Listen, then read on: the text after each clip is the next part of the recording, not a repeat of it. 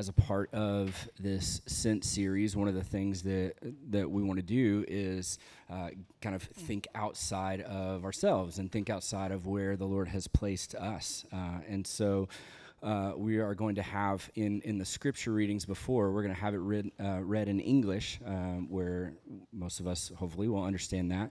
Uh, and then we'll have it uh, we'll have it read in a different language from around the world. Uh, and so as we hear this, uh, if we don't understand it even, this it is the word of the Lord in another language, which is just an incredibly beautiful thing. And so, yes, so we will read the scriptures now.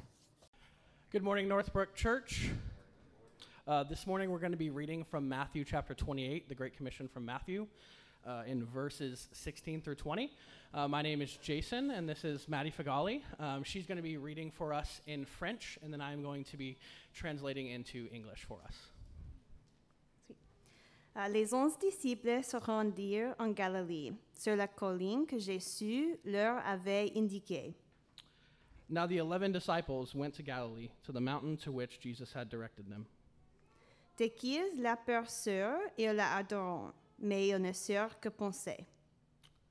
And when they saw him, they worshipped him, but some doubted.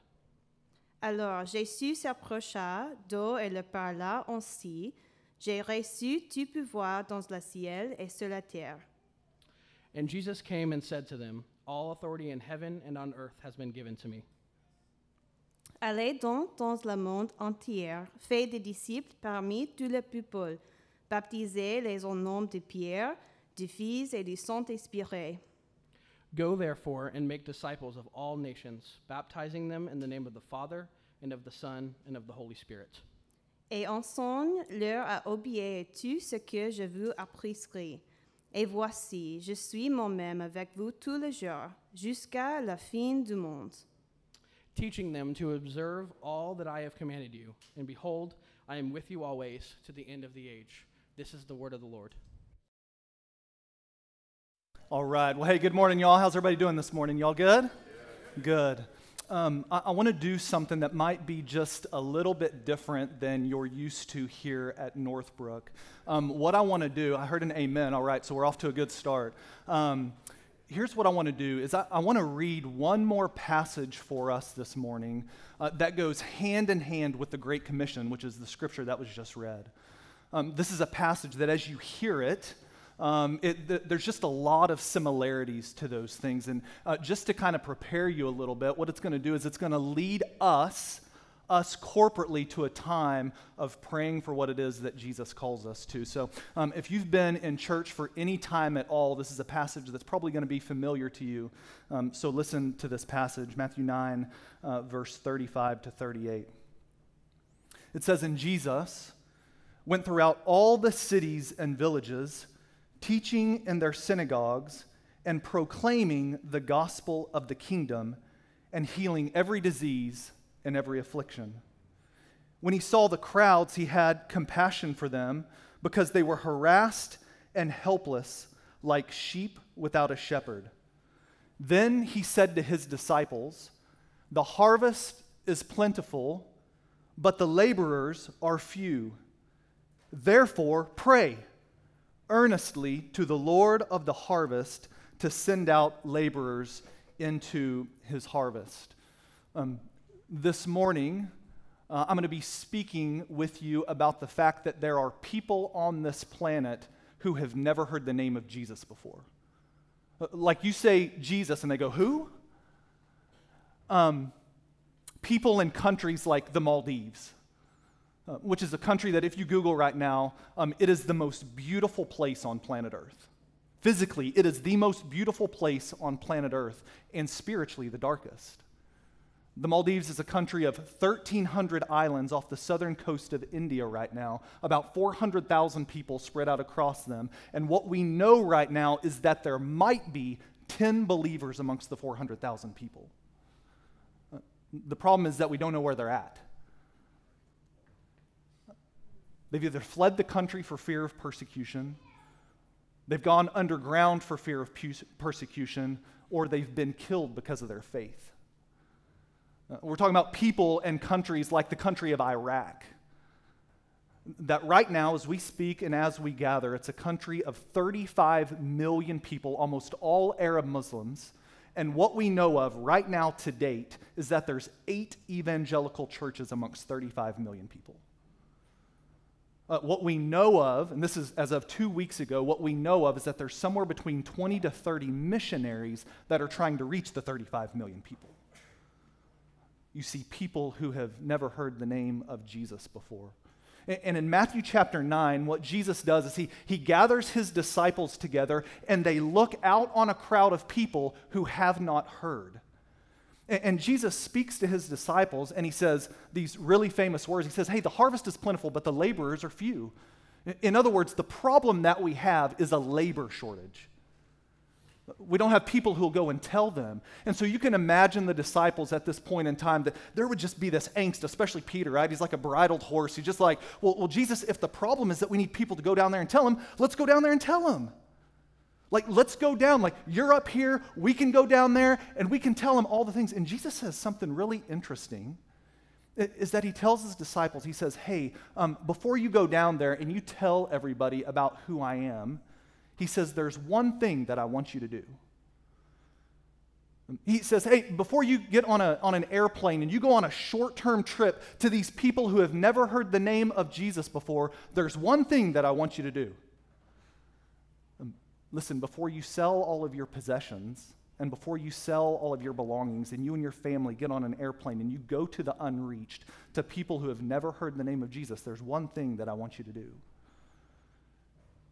He says, Hey, before you get up on a stage and you tell people about the fact that there are people on this planet who have never heard the name of Jesus before, there's one thing that I want you to do.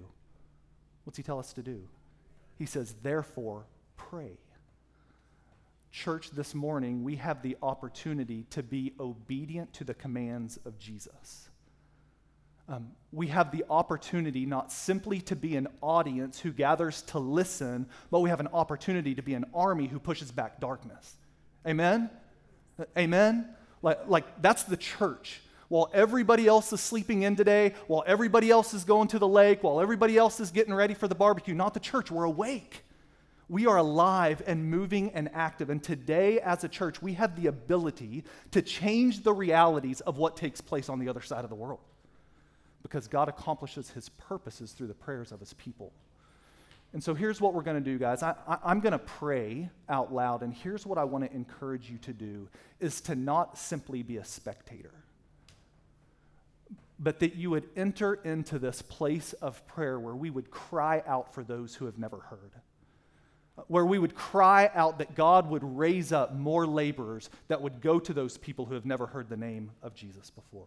So I'm going to pray and I'm going to encourage you align your mind and your hearts with these prayers and let's as a church gather together and push back darkness this morning. Let's pray. Um, Father, we come to you in the name of your son Jesus. The only name by which any man, any woman, any family can be saved. Jesus, you are King. Jesus, you are Lord. Jesus, you are worthy. You are worthy of worship from peoples who have not heard your name before. And God, we ask that you would save them. God, I pray even right now in a way that you are already moving all across the Muslim world. God, that you would unleash visions and dreams of Jesus, where Jesus, the living God, would appear to them and say, I am the Son of God. I am the way to God. And Father, we pray not just for the supernatural and not just for these crazy things, but we pray that you would accompany that with the proclamation of the gospel. God, that this morning that you would raise up more laborers who would go. Father, I pray that in this room this morning that you would raise up more laborers who would go. Father, we ask that one day as we gather around the throne of Jesus, that we would look and see at this time and this moment in history, as your church called Northbrook gathers together, that there would be people who worship Jesus for all eternity because of what you do in this room today. And we pray, God, help us to believe that you can do that. And we pray that you would in the name of Jesus. Amen. Amen. Um, hey, you guys awake this morning? Uh, all right, I know it's Labor Day weekend, and you might be like, man, who is this crazy, young, energetic guy who's up? Well, maybe not young, but just an energetic guy who's up here dancing around. Uh, I know Randy introduced me earlier, uh, but listen, I'm, I'm not the lead pastor of Northbrook Church. If you're here visiting, my name uh, is Pete Finfrock, and it is an honor and a pleasure to be here with you. Um, I work for an organization called Launch Global, uh, and what we believe at Launch Global is that God has designed the church to be the vehicle and the plan for getting the gospel to the ends of the earth. Amen? Uh, the, the, local church is the plan. And the way that we do that at Launch Global is we have a relationship with lots of different churches around the United States where essentially what we do, just very simply and basically, we embed people inside of the local church who work alongside of elders, pastors, and lay people to mobilize, train, and equip to send people to the ends of the earth. And it is a really, really awesome and fun job. Um, uh, two weeks ago, there was this cataclysmic event that took place here in the, uh, here in the United States known as the beginning of school. I, anybody know anything about that? And then two weeks later, there was this other cataclysmic event that was all the kids get sick from being in school. You know what I'm saying? Uh, and so that is the nature of what's going on in my family today. Uh, they wanted to be here with me. And so today, you're going to hear me say the words we a bunch. Uh, and as opposed to just going, well, he keeps saying we, and I wonder what these people look like. Real quickly, I want to introduce you via, I think, believe we have a picture. Can we do that? Here we go. Look at this crew. This picture is from like three years ago. I'm like, what is the best version of my family? This is it, guys. It just doesn't get any better. And for the last three years, we have not gotten better, so you get a three year old picture. Um, hey, this is my wife, Emily. Um, man, she is the apple of my eye. She is uh, oh my gosh, she, she's the brain of this entire operation. Uh, you ask me personally, I believe she is the most beautiful woman on the planet. Um, she is with me still because she loves Jesus a whole lot, and you'll understand why here in just a little bit. Um, the kid on the right, that's my oldest. His name is Luke. He's a basketball junkie, like professional sports. That's his thing. And I, I keep telling him, I'm like, bro, I'm like, if you would study the Bible as much as you study sports statistics, we might actually get somewhere, right? And all my Enneagram 8s are like, yeah, that's right, rebuke him in the name of Jesus. That's right. Um, uh, the, the girl next to him, she, that is my nine year old girl, Nora. She's a creative, she's a friend maker. She has me wrapped around her finger, and so whatever it is that she tells me to do, I do it. And that's just the way that it is, and I'm okay with it.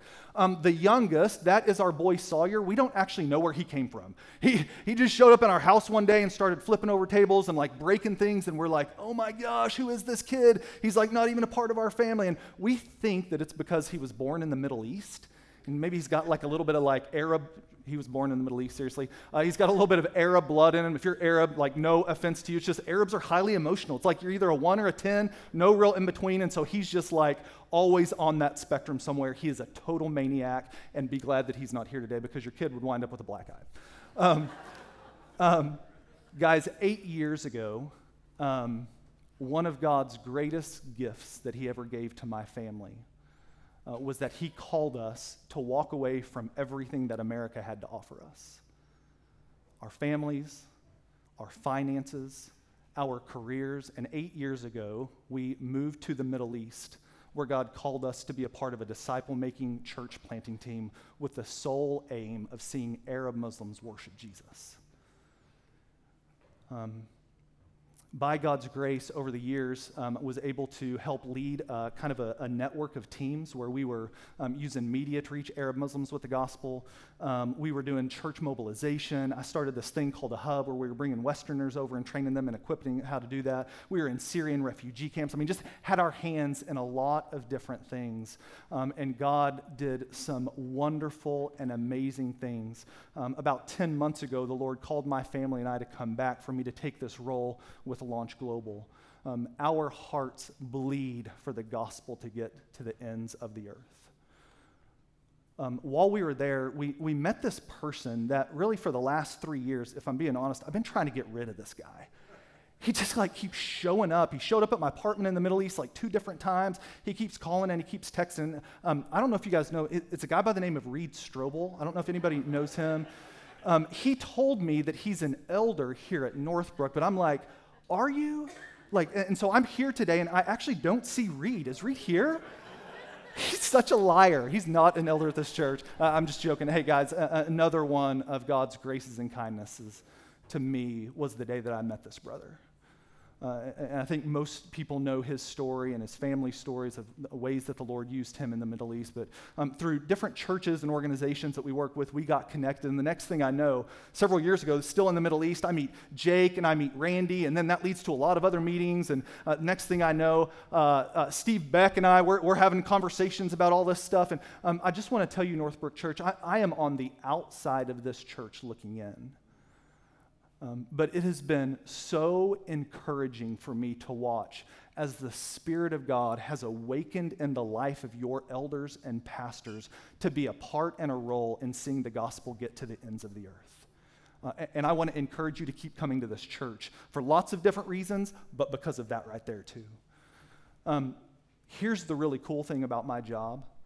Um, and, and, something that I want to invite you guys into is not only is God doing that here at Northbrook Church, He's doing it in lots of other churches, specifically in the city of Fort Worth. It, it's crazy. Like my job, what I get to do on a weekly basis is I get to sit down with pastors, elders, lay people all over the city who have a desire to be a part of this thing that we're talking about.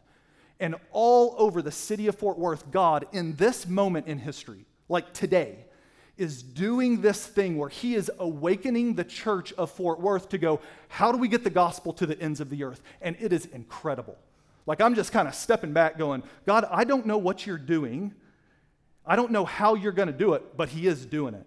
Um, my prayer for the city of Fort Worth, I was praying it this morning as I'm driving over, is that God would make the city of Fort Worth a Great Commission city that God would make, that, that when the American church lifts their eyes and they look around and they go, who is it that's getting the gospel to the ends of the earth? That people would go, the city of Fort Worth is.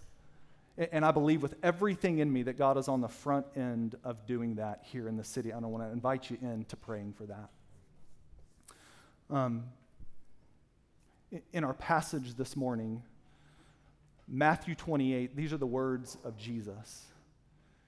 He says, All authority in heaven and on earth has been given to me. In light of Jesus having all authority, all authority, he says, Go and make disciples of all nations, baptizing them in the name of the Father and of the Son and of the Holy Spirit, and teach them to obey, to obey all that I have commanded you. And behold, this is what Jesus says I am with you always, even to the end of the age. Um, the main point of my message this morning is this is today if you are here and you are in Christ Jesus you claim to be a follower of Jesus God has a role for you in fulfilling the great commission Today, if you're here and you claim to be a Christian, that you are in Christ, the Spirit of God is inside of you, God has a role for you in the Great Commission, and this is the Great Commission. The mission that God has given His church and the, and the mission that God has given those who are followers of Jesus is that you would be a minister of the gospel, that you would be a disciple maker in two places to your neighbors and to the nations. If you're in Christ, the mission that God has given you is that you would be a minister of the gospel and a disciple maker to two places to your neighbors and to the nations. And if you haven't figured it out yet, today is the nation sermon. Uh, um, just so that we're on the same page, and I, you, you, guys know that I've talked a little bit about this already. Um, when I say nations, this is what I mean. I am specifically talking about unreached people groups a part of the world right now that as we gather every Sunday in Fort Worth, Texas, and as churches gather all over the Metroplex and churches gather all over the United States, and I gather in Graham, Texas with my church, as we gather Sunday after Sunday after Sunday, 32.4% of the world's population has never heard the name of Jesus. These are people who have little to no access to the gospel. Uh, What I mean by that are there are people today that they will live, they, they will wake up one day, right, when they, when, when, when, when they are birthed, sorry, I don't know what word I'm trying to find here, when, when, when they come alive and to the time that they die, and they will never hear the name of Jesus. There are people on this planet who could walk for hundreds and hundreds and hundreds of miles and they would never encounter a Christian. There are people who would walk for hundreds of miles and they would never, ever, ever come across like what we're doing today where we're gathering as a church. Listen, there are people who will never even see a Bible. And I'm saying that because I've lived amongst them. And I've been to those places like you say Jesus and they go, Who? Wh- What are you talking about? Um, here's what I know is that today, in, in a room this size, however many people we have here, we, we, we have this spectrum of people. Um, on, on one end of the spectrum, you have somebody who was like me 17 years ago, who I walked into a church, no joke, we were talking about this, right? I, we didn't tell the story, but I was a part of a church plant in an elementary school where we sat up chairs every week and we did all the things, and I walk in going, I've never experienced anything like what's going on. I've never, a, a church and a school, this is crazy. And I walk in, and a guy comes up on the stage, and he starts telling me that there's people on the planet who have never heard the name of Jesus. And I remember sitting there looking around, and I'm looking at all these people who are gathered, and I'm like, does anybody else think that this guy's up here lying to them? Like, look around. There's churches on every corner. What are you talking about? People who have never heard of Jesus, no churches. They're, they're everywhere.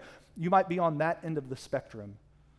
Listen, or you might be on the other end of the spectrum where you're like the Strobels, the Becks, my family. You might even have experience where, man, you heard that many years ago and you were so compelled by it that you're like, we're going to walk away from everything and we're going to take the gospel to the ends of the earth. You might be over there, or you might be over here, or you might be somewhere in between. But the reality is that as a Christian and follower of Jesus, God has a role for you in getting the gospel to the ends of the earth. Um, and here's my hope and my desire today, church. The thing that I was praying for every, didn't even know who you were, and I was praying for you. That very simply is that you would be able to identify where you're at on that spectrum. And very simply, by the power of the Holy Spirit, you would see the next step that God's calling you to in your role, in your involvement of the Great Commission, and you would take that next step. Not get on a plane and go to the ends of the earth unless that's the next step for you. Whatever that next step is, is that you would see it and you would be faithful by the power of the Holy Spirit to take that step. Um, now, here's what I know. Uh, man, I have been in these circles long enough where this, this is a, uh, a conversation. Uh, there's kind of two primary barriers that I've, that I've experienced and that I've talked through with people as they're thinking about getting the gospel to the ends of the earth, being a great commission Christian. The first one is this. Um, in these conversations, one of the things that you see, and, and nobody has like, nobody ever like comes out and says this, but it's, but it's implied in lots of different ways, is that in the church and in the Christian life, there, there's kind of two teams in the church. There's the varsity team and there's the JV team. There's the A team and there's the B team. And, and the A team, what they do, they're the ones who, man, they're inviting their neighbors over and they're sharing the gospel with them. They're the ones who are going to the Middle East on short term trips. They're the ones who are like, the, I mean, talking varsity, varsity, like the starting five on the varsity. They're the ones who are getting on airplanes, walking away from everything, giving their lives to seeing the unreached. You see, that's the varsity team. And again, we would never say this, we just kind of live like this. Uh, the JV team, well, we're the people, man, we, we we'll show up to church we'll even show up to a small group. We, we might even like set some chairs up uh, on a Sunday morning. We, we might do these kinds of things. But man, those people over there, that's the varsity team, and we're a part of the JV team. Um, the problem with that is the Bible. The Bible just doesn't give any inclination that there's two different teams. You see, God calls it the church. And from the moment that you, that you are born again and the Spirit of God indwells you, you are then given the task and the mission of making disciples of all nations. There is no varsity team and there is no JV team. There's one team, and it's called the church. Um, here's the other barrier that, that I've kind of seen and come across when it comes to this. Um, my wife and I, many, many times over the years, the thing that, that has been said to us, um, it, it, goes something like this um, Man, we could never do what your family does. We could never do that. And that's all the way from like before we went overseas to when we went overseas to, to right now. Just kind of our involvement of going, we're going to be globally minded Christians, getting the gospel to the ends of the earth. People say this we could never do what your family does. And, so as I enter into those conversations and kind of begin to peel back the onion and go, hey, like, what are you actually saying here? This is kind of the thought and the idea I think that that's kind of that people are feeling. And, it, and it goes something like this that my wife and I just woke up one day and we were like, you know what? We don't have anything else better to do. We should get on an airplane and we should move to the Middle East. And at that time, take our two young kids that were four and two, move to the Middle East and make disciples and plant churches amongst Muslims. Like, that's kind of what's implied is like we just woke up one day and we're like, you know what? Let's do this. It's awesome. Garage sale, plane tickets. Here we go. This is going to be fun. Smile, everybody. Let's take a picture. And the reality is, guys, and again, that sounds so far fetched, but I think it's easy for us to think things like that. And here is the reality is that when my wife and I look back over the last 15 years of how we ever, ever, ever got to a place where we would consider getting on an airplane and moving our family to do this, when we look back, we see 10,000 little steps that we took. 10,000 little steps, day by day, week by week, month by month. And we see five or 10 huge steps that we took that God placed in front of us. And we said, God, I don't know how we're going to do this, but we're going to do it. Right? And that, that's the Christian life. That is progressive sanctification, right? You, like five years down the road of following Jesus, taking these small steps, and one day you look up and you look back and you're like, oh my gosh, like, look at who I've become. Look at where I've been. Look at what God has done in me and through me. And the same thing is true of being a Great Commission Christian. It's 10,000 small steps and five to 10 really big ones.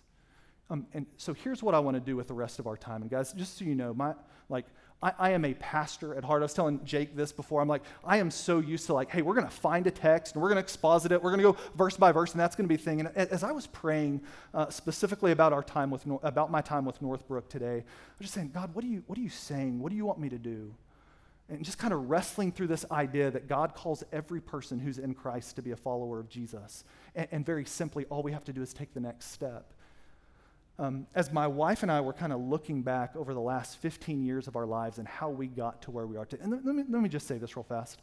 Um, don't mishear me.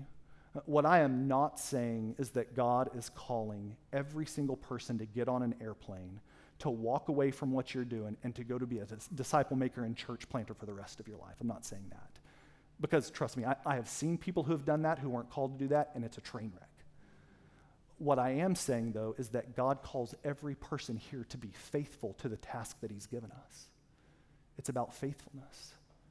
And so when my wife and I look back over the last 15 years, as God did get us to a place where that's what we did and that's what He called us to do, I've just kind of wrestled of like, God, okay, we took 10,000 small steps, five to 10 really big steps. What were the things that you did in our lives to keep us on this journey? Like if you came to me and said, hey man, I'm, I'm about this, I'm, I'm good with that, like I want to keep moving forward, what would you suggest that I do? What are the things that you all did? And there were two things. And what I'm going to do is I'm going to share real quickly what those things are, and then I'm going to give you a story of how they played out in our lives. And then we're going to be done. The first is that we wrapped our lives up in the Word of God. That this book became our lives where we just said, God, whatever it is that you say to do here, that's what we're going to do. It was the Word of God, but not only was it the Word of God, the second one was by having faith in God. The Word of God and faith in God were the things that kept us on this conveyor belt of faithfulness to the task that He called us to. And so I want to share just a couple of things from that. So, first off, the Word of God.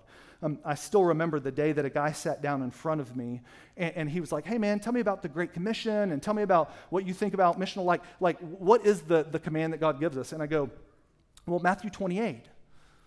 Go and make disciples of all nations. And he was like, Yeah, but what else? And I was like, what do you mean, what else? Like, like, that's it. And he goes, Oh, have you ever read your Bible before? And I was like, What? Excuse me.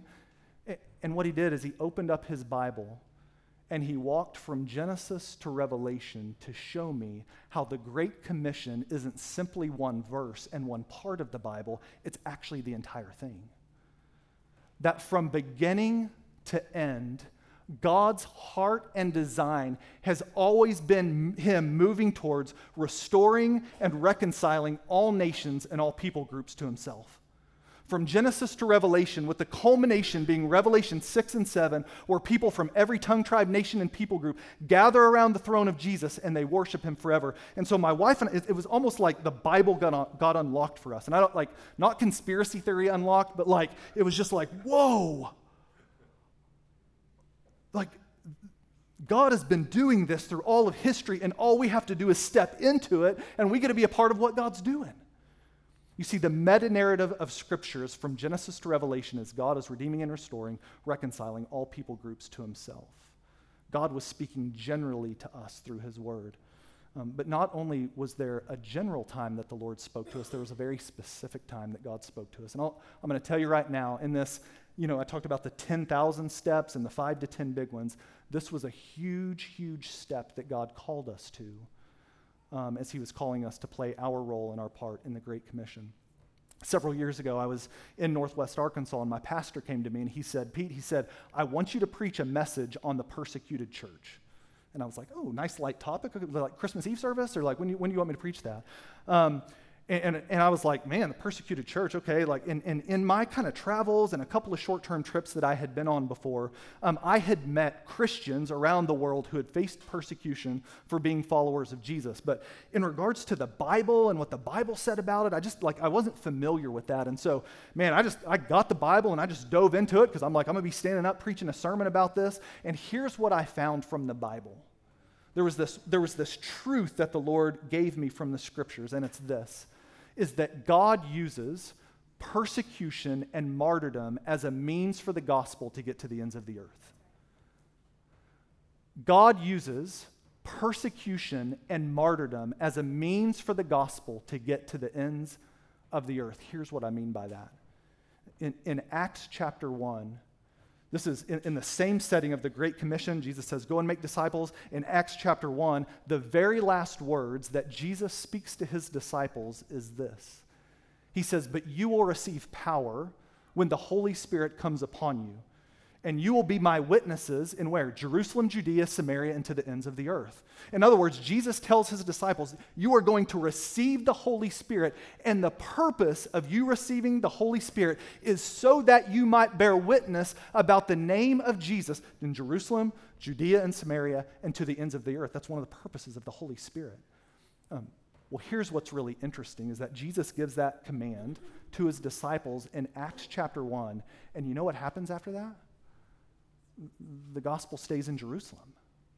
If you read through that lens, and that is the lens in which you should read through the book of Acts, the, the, the, the, gospel stays in Jerusalem. It doesn't go to Judea and Samaria and to the ends of the earth. So you just start reading chapter after chapter through the book of Acts, and everything that's taking place is taking place in Jerusalem. And you're like, what the heck? Weren't these guys doing what Jesus called them to?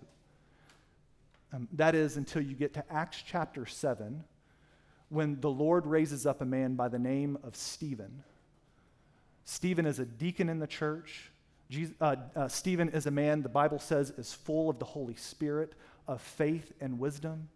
Uh, the power of God begins to work through Stephen, and signs and wonders and miracles are taking place through his life. But not only that, Stephen is going around full of the Spirit of God proclaiming the gospel, which is incredible, except for the religious leaders at that time hated Stephen.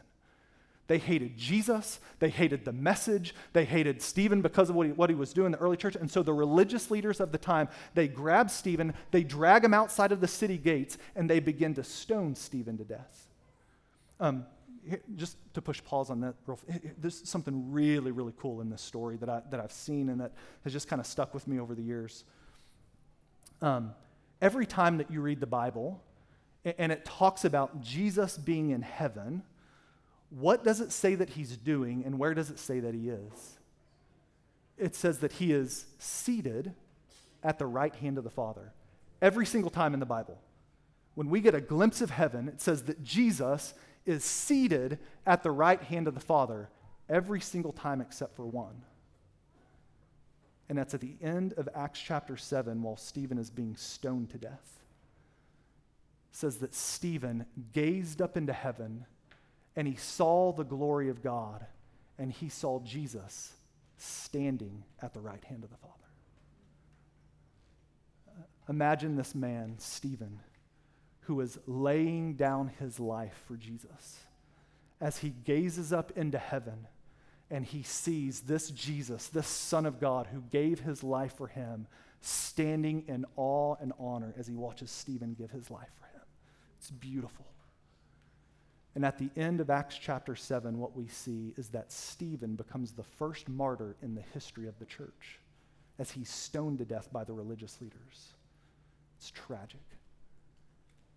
And in the very next verse, in Acts 8, verse 1, this is what the Bible says it says, A great persecution arose against the church, and they were scattered to where? To Judea and to Samaria. Acts chapter 11 tells us, and to the ends of the earth. You see, God uses persecution and ultimately martyrdom as a means for the gospel to get to the ends of the earth.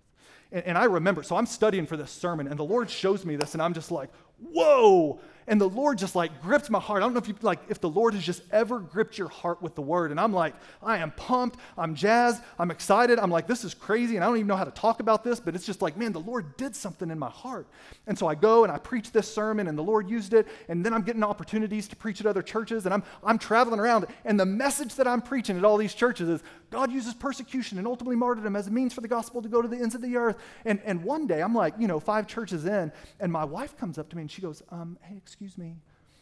Um, do you realize that you're traveling around all these churches and you're talking about persecution and martyrdom? And I'm like, I know, it's crazy. I don't know why, like, I don't know why God's doing this, but He just did something in my heart. And here, just to let you into my mind, like, and to let you into my heart, he, here's what I was thinking as I was doing this is that God is using Pete to prepare his church. Ah. Pete the pastor, Pete the preacher. God is using me to prepare the church. And here's what I didn't know is that God was using his word to prepare me. So the next thing I know, we go down to Austin, Texas. I'm helping to pastor and lead a church called the Austin Stone. About the time that my family and I arrived there, the very first church planting team that goes into North Africa, that they leave to North Africa to go and make disciples and plant churches uh, amongst Arab Muslims. Um, on that team, two pastors from the Austin Stone actually walked away from the pastorate to join that team. Um, one of them is a man by the name of Ronnie Smith, just an incredible speaker, an inc- incredible Bible teacher.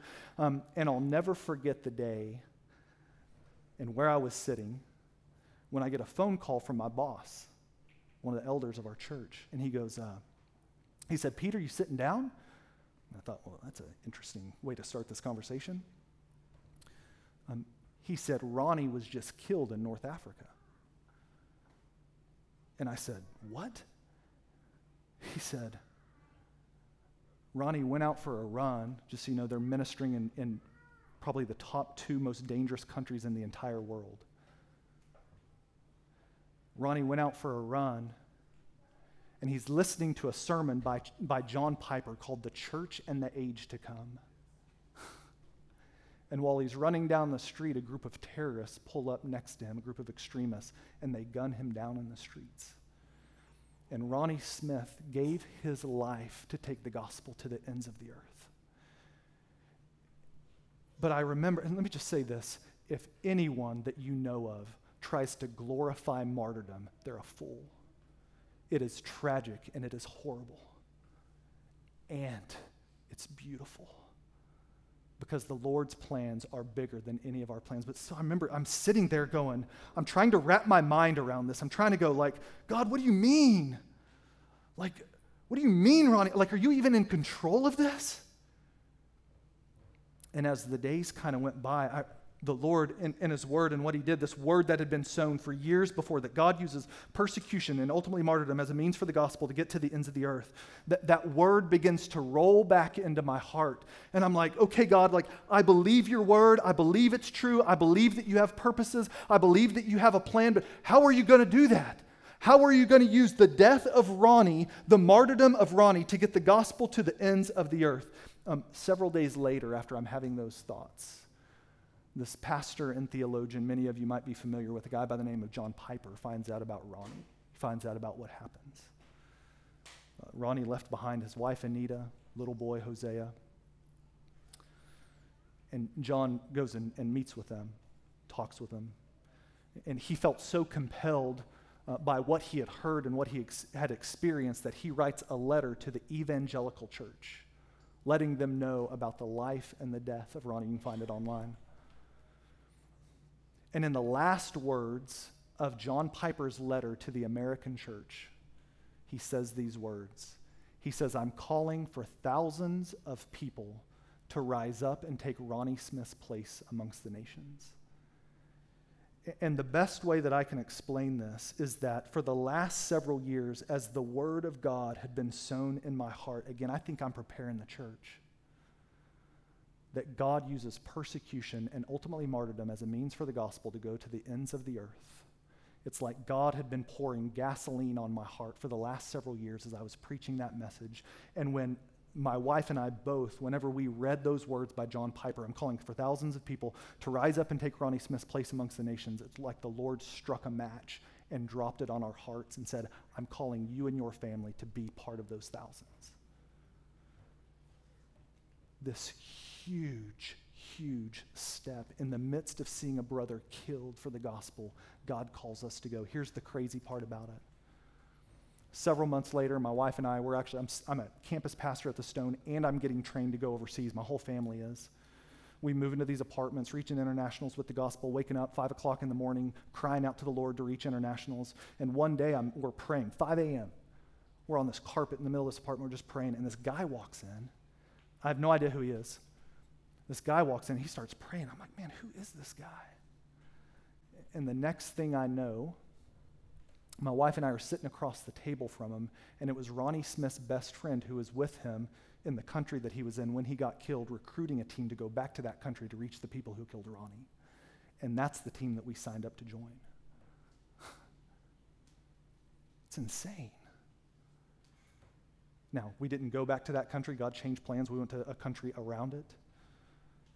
But for us, this journey that the Lord took us on, like th- there were 10,000 steps that led us to that point where we would ever consider taking our four year old and two year old to that country. But it was through the Word of God and Him moving in our hearts that he, that he got us to that place. I want to encourage you, wrap your lives up in the Word of God. Second one, I'm hoping this is going to go a lot faster. Goodness gracious, that took a long time.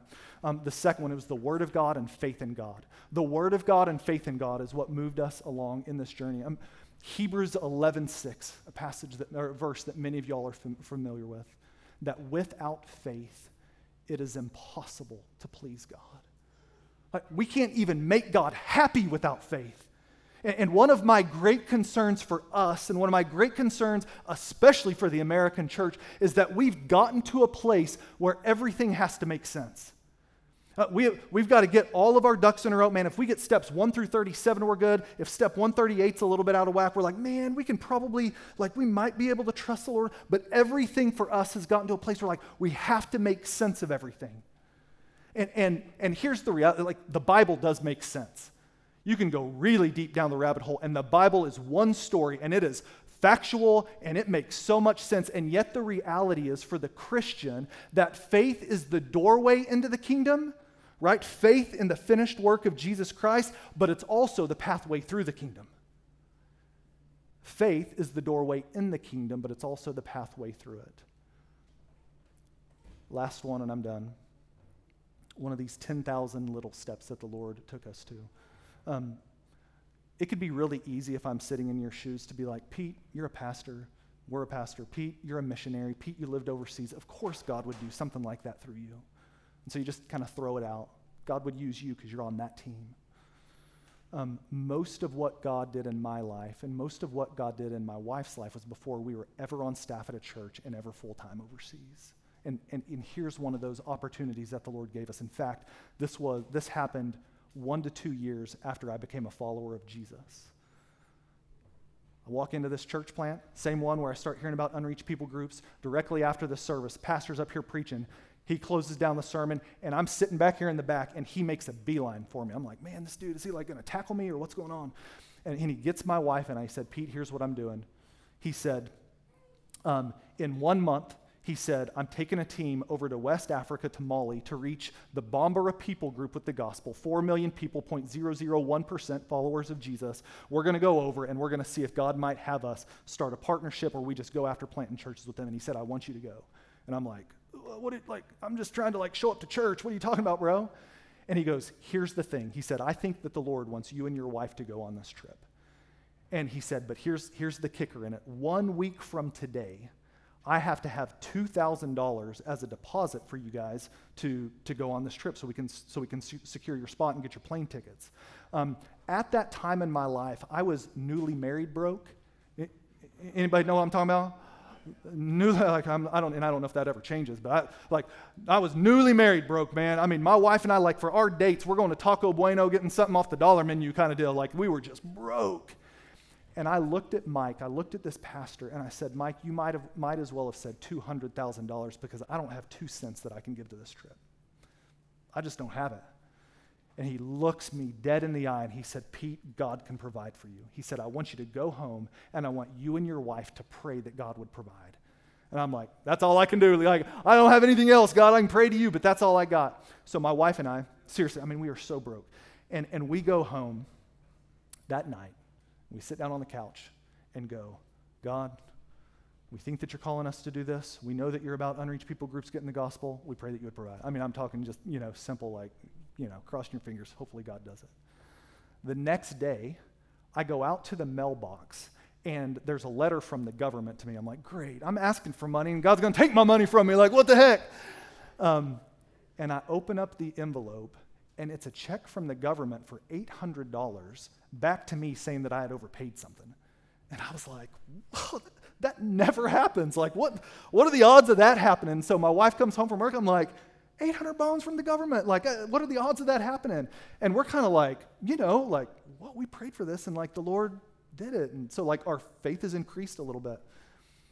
So that night, right, we start praying, got a little bit more faith. I'm a little bit more energetic in prayer time. God, we believe. God, we believe. Uh, and we start praying. The next day, no joke, I walk out to the mailbox, and in the mailbox is a blank envelope. And in it is a, is a cashier's check with my name on it, nobody else's name on it, for $700. And I'm like, I like look up, I'm like, God, did you, did you put that in there? Like, what in the world? Where did this come from? This is totally crazy. Now, here, and here's the thing my wife and I decided before this that we were like, hey, we're not going to tell anybody. We're not going to tell anybody that we need money. We're just going to pray and trust God. So here we are, day two of us praying, and we have $1,500. Boy, you should have seen me praying that night. I had faith. I was like, man, Lord, you can do all things. Yeah. So my wife and I, we sit down on the couch. Third night, God, you've provided $1,500 for us. We need 500 more. God, we ask, we believe that you are about your name being proclaimed in all the nations. God, would you provide for us? The next day, I walk out to the mailbox, and it's a letter from my mom. And it, she, she wrote a letter, and she said, Pete, I'm so sorry. She said, A month ago, um, the Lord gave us some extra money, and I was just praying about who might need some extra money, and the Lord brought you to mind. And so she said it was a month ago. I forgot. And so I'm just going to put this, uh, and so I put it in the mailbox. Ho- hopefully, I wasn't too late on something. And it was a check for $500. And I'm like, guys, as a been a follower of Jesus for one or two years, knowing that God is about his name being proclaimed in all the earth and as a 20 whatever year old kid who had absolutely nothing to bring to the table except, God, I trust you. Like about that much. And God shows himself faithful and true because it's what he's about. Um, here's my hope this morning, church, is that regardless of where you're at on the spectrum, if this is the first time you've heard, if you've heard a thousand times, if you've been on a million different trips, God has a role for you today in fulfilling the Great Commission, and He desires to use you. Listen, regardless of how busted, broken, jacked up you might be. Let's pray and ask God that He would do that in our lives. Uh, Father, we thank you that you, man, busted and broken, God. That's like, there's just this life and this heart, and this is all I have. And yet you choose to use the weak. God, you choose to use the foolish things. God, your desire and your heart today is to use Northbrook Church to get the gospel to the ends of the earth to people who have never heard. And so, Holy Spirit, we pray for every person in this room that you would cause us and allow us to be faithful to take the next step that you have for us. We trust that you have one for us. And so we ask that you would do that all in the name of Jesus. Amen.